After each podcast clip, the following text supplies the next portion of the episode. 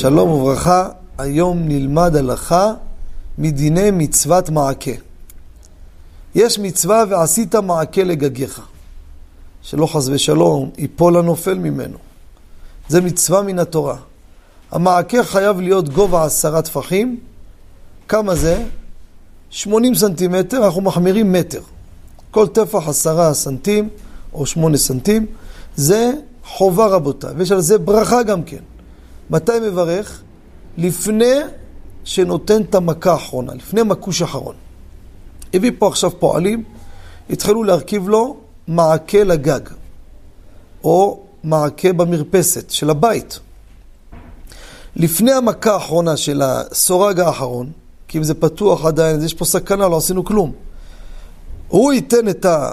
לפני שנותן את המכה האחרונה, יברך אשר קידשה למצטה וציינו לעשות מעקה, ואז ייתן מכה ויגמור את הסיפור. זה לגבי מעקה במרפסת. אבל יש מעקים למשל במרפסת לא קשורה לבית, חיצונית. או אדם יש לו בריכה, בריכה פרטית. חייב שיהיה לו מעקה רבותיי. תראו כמה אסונות קרו, שיש ילדים קטנים או קרובי משפחה תינוקים, הולכים לא שמים לב, בם נפלו למים, השם ירחם ויציל בר מינן. חייב שיהיה מעקה סביב הבריכה ושער. אז יהיה פחות יפה, תעשה משהו דקורטיבי, מה קרה?